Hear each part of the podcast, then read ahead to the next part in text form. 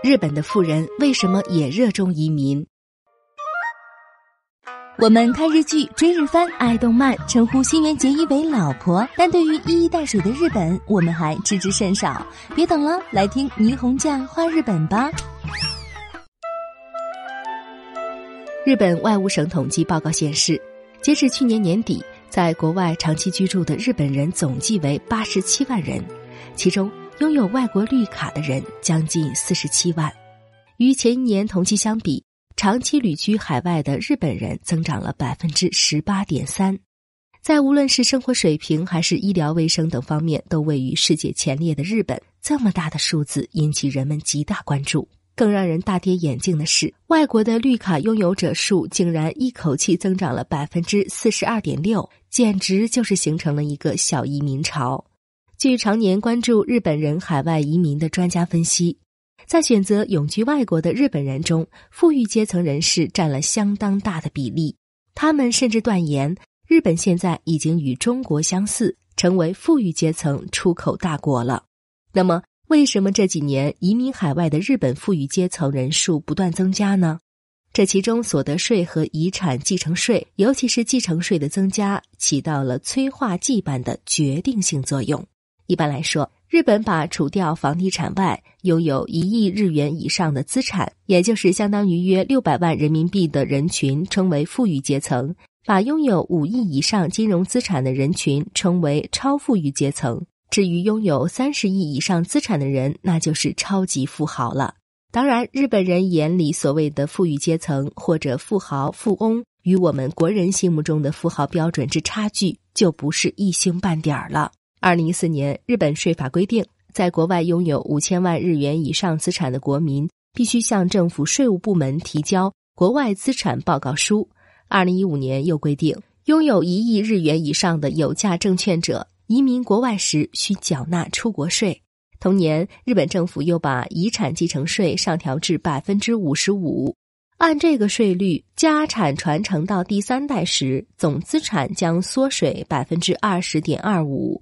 不用说，这些举措引起了日本富裕阶层的不满。他们认为，个人资产已经缴纳过包括房产税、所得税在内的各种税金，如果被再度课税，就属于双重征税。尤其是继承税上调至百分之五十五，更是堪称双重征税中的重税了。更让富豪们是可忍孰不可忍的是，二零一七年六月七号，日本和 G 二零成员国、经合组织加盟国的六十个国家签署了一份信息共享协议，规定自二零一八年开始，各国之间自动交换本国国民的银行账户信息，目的就是为了防止富裕阶层的资产转移。这对于非常注重保护个人隐私的日本富豪们来说，无疑是重大的打击。于是，不堪忍受重税和不愿曝光个人隐私的日本富豪们，就纷纷开始去海外寻找乐土了。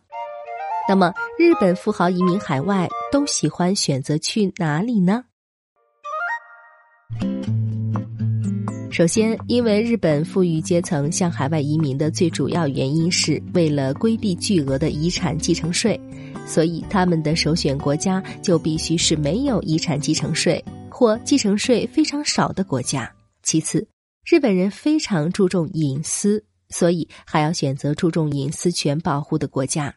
第三，基于日本一流的生活环境，还要考虑到移民国的生活水平、卫生、医疗等各方面的条件是否与日本相同或相近。第四，就是移民国最好是距离日本不太远，以便自己可以经常回家看看。这几个条件也就大致决定了日本人的移民方向。据统计，向来崇拜美国的日本人，他们的首选移民国也是美国。这是因为，首先，美国是一个优待富裕阶层的国度。比如说，在美国，如果富人在一定期间内持续向公益事业、慈善基金等捐赠一款，那么其名下的信托资产就能享受到破格的继承优惠待遇。此外，美国虽然有遗产继承税，但最高税额为百分之四十，而且目前的基本扣除额从五百四十三万美元，即大约六亿日元计起。这就等于说，一般的日本小富豪如果有办法移民到美国，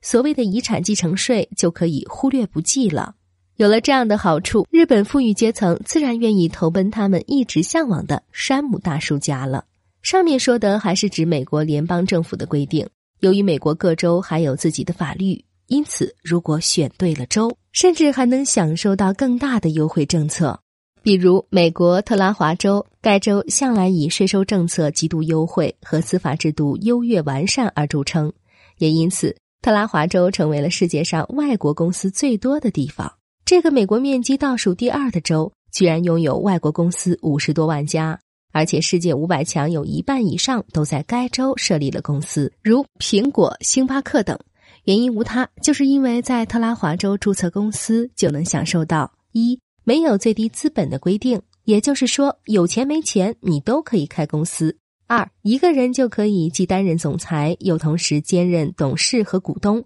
可谓是皮包公司的天堂。三，非美国公民也可以在特拉华注册公司，这对于想移民美国的人无疑是个福音。四，不课地方销售税，假如公司没有在特拉华州内运行，也不会征收地方所得税。不住在特拉华州的股东更无需缴纳该州的个人所得税。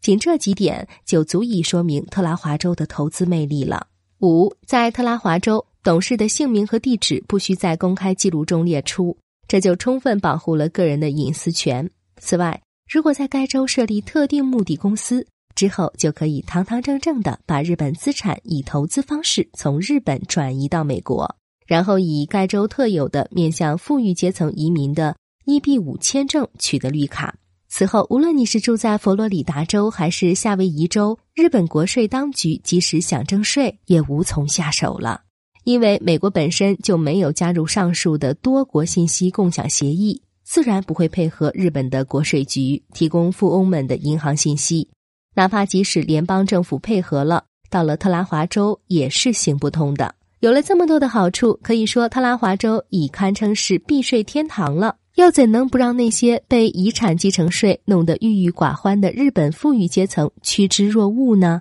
排在美国之后。受到日本富裕阶层青睐的第二移民国是新西兰。至于原因，首先是因为该国本身就没有继承税这一说；其次，新西兰与日本时差短，同属岛国，气候也相近，而且物价也便宜，尤其是房地产价格比香港、新加坡都便宜。因此，新西兰成为了日本人移居海外的第二个目的地国家。日本富裕阶层选中的第三个移民国家是新加坡。最重要的理由，当然首先还是因为新加坡也没有遗产继承税。其次，该国距离日本近，是个多民族国家，经济发展潜力巨大，因此很早以前，新加坡就成为了日本人喜欢的移民国家之一。但是如果要移民去这三个国家，首先需拥有十亿日元以上的资产。确切的说，那里只适合于大富豪移民，对一般的富裕阶层人士来说，门槛就有点过高了。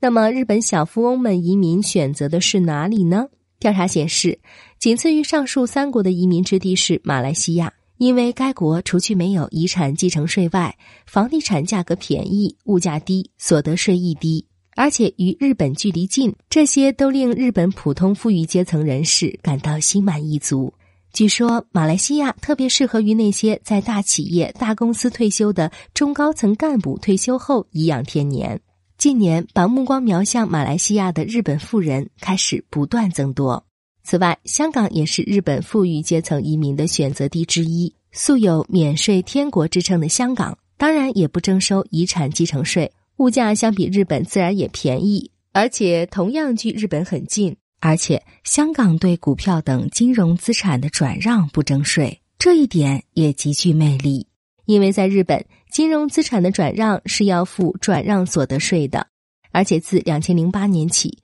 原本百分之十的转让所得税也被上调到了百分之二十。富裕阶层里持金融资产的人绝不在少数，其中当然包括那些在大公司退休的高管们。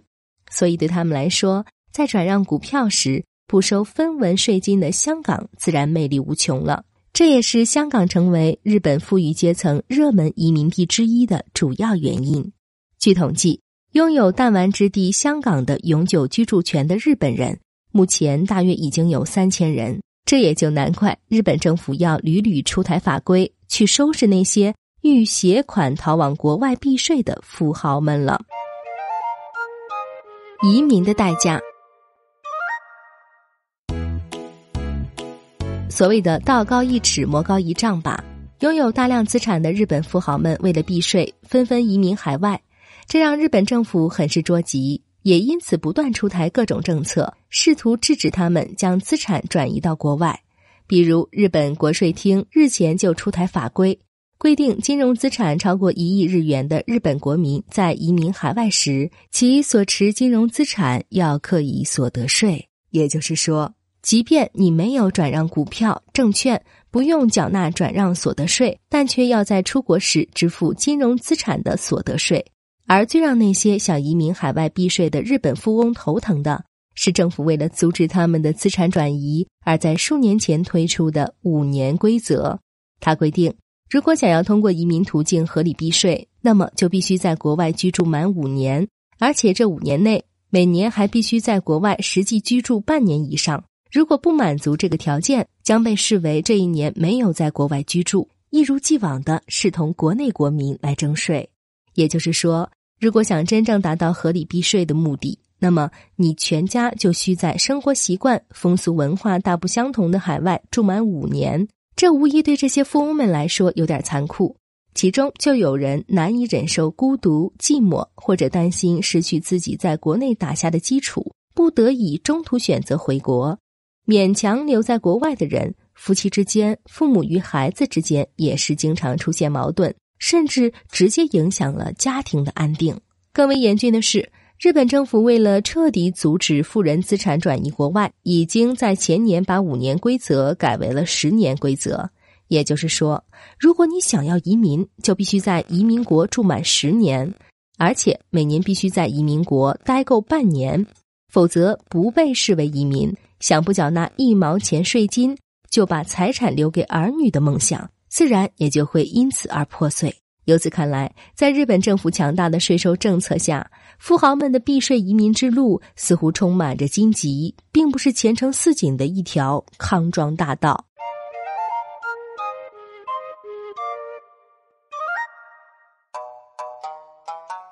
更多信息，请看日本网三 w 点 nippon 点 com。